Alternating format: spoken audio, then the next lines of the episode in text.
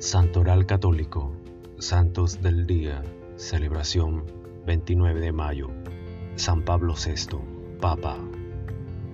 Juan Bautista Montini nació en Concesio, una pequeña ciudad de la zona de Precia, el 26 de septiembre de 1897 en el seno de una familia católica muy comprometida política y socialmente.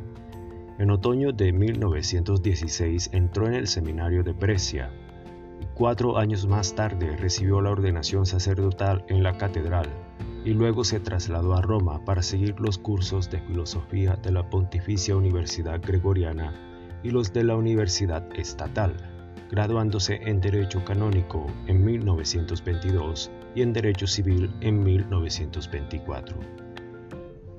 La entrada en el Vaticano. En 1923 recibió su primer encargo de la Secretaría del Estado del Vaticano, que lo asignó a la Anunciatura Apostólica de Varsovia. Al año siguiente fue nombrado ayudante de secretaría. En ese periodo participó estrechamente en las actividades de los universitarios católicos organizadas en la FUSI, Federación Universitaria Católica Italiana, de la que fue asistente eclesiástico nacional de 1925 a 1933. Colaborador cercano del cardenal Eugenio Pacelli, permaneció a su lado aún después de que fue elegido papa en 1939 y tomó el nombre de Pío XII.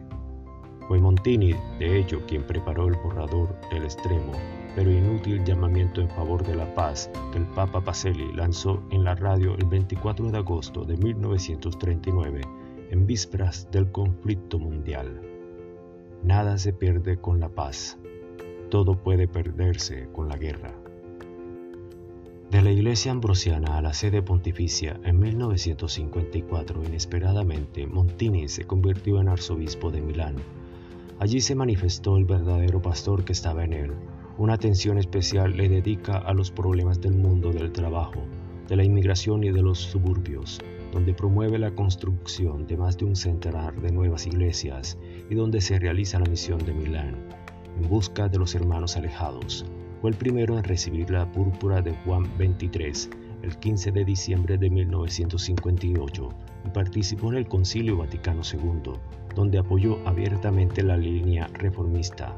Cuando Roncalli murió el 21 de junio de 1963, fue elegido papa y escogió el nombre de Pablo con una clara referencia al apóstol evangelizador. La fuerza reformadora del concilio. Uno de los objetivos fundamentales de Pablo VI era subrayar en todos los sentidos la continuidad con su predecedor.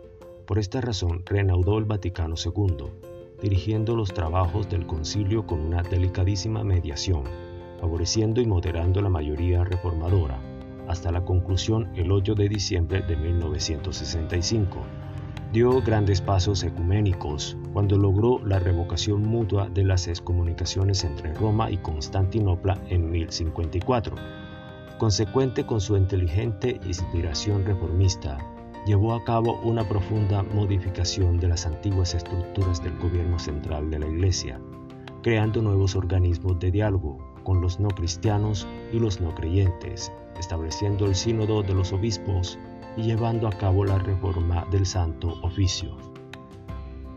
Comprometido con la no fácil tarea de implementar y aplicar las indicaciones que surgieron del Vaticano II, también imprimió una aceleración en el diálogo ecuménico a través de reuniones e iniciativas relevantes.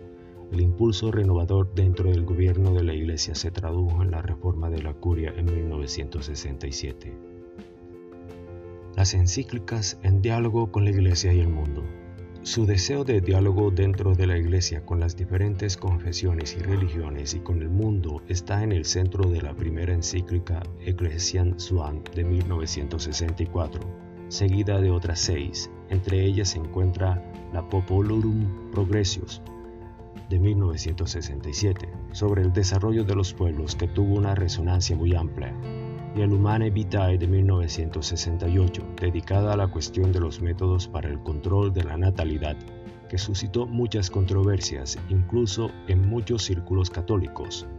Otros documentos significativos del pontificado son la Carta Apostólica Octogésima Adveniens de 1900 71 sobre el pluralismo del compromiso político y social de los católicos y la genial exhortación apostólica Evangelii Nuntiandi de 1975 sobre la evangelización del mundo contemporáneo.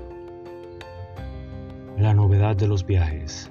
Las innovaciones de Pablo VI no fueron orientadas solo al interno del Vaticano. Fue el primer papa que introdujo la costumbre de viajar desde su elección. De hecho, los tres primeros de los nueve viajes que en el curso de su pontificado le llevaron a los cinco continentes se remonta al periodo conciliar en 1964 fue a Tierra Santa y luego a la India, y en 1965 a Nueva York, donde pronunció un histórico discurso ante la Asamblea General de las Naciones Unidas. Diez, en cambio, fueron sus visitas a Italia, también su apertura al diálogo con todo el mundo. Se hizo patente cuando amplió la representación del colegio cardenalicio a un nivel más universal, nombrando muchos nuevos cardenales no italianos, y por la centralidad del papel de la política internacional de la Santa Sede en favor de la paz, al punto de establecer una especial Jornada Mundial de la Paz que se celebra desde 1968 el primero de enero de cada año. Los últimos años y la muerte. La fase final de su pontificado estuvo marcada dramáticamente por el secuestro y asesinato de su amigo Aldo Moro, en abril de 1978 hizo un llamado muy intenso a los hombres de la Brigada Roja para pedir su liberación, pero no fue escuchado. Murió en la tarde del 6 de agosto del mismo año, fiesta de la transfiguración en la residencia de Castel Gandolfo, casi repentinamente, y fue sepultado en la Basílica Vaticana. Fue declarado beato el 19 de octubre de 2014 por el Papa Francisco, lo canonizó en la Plaza de San Pedro el 14 de octubre de 2018. Esta es una oración que Pablo VI recitó en momentos de dificultad. Señor, yo creo, quiero creer en ti. Oh Señor, que mi fe sea plena. Oh Señor, deja que mi fe sea libre.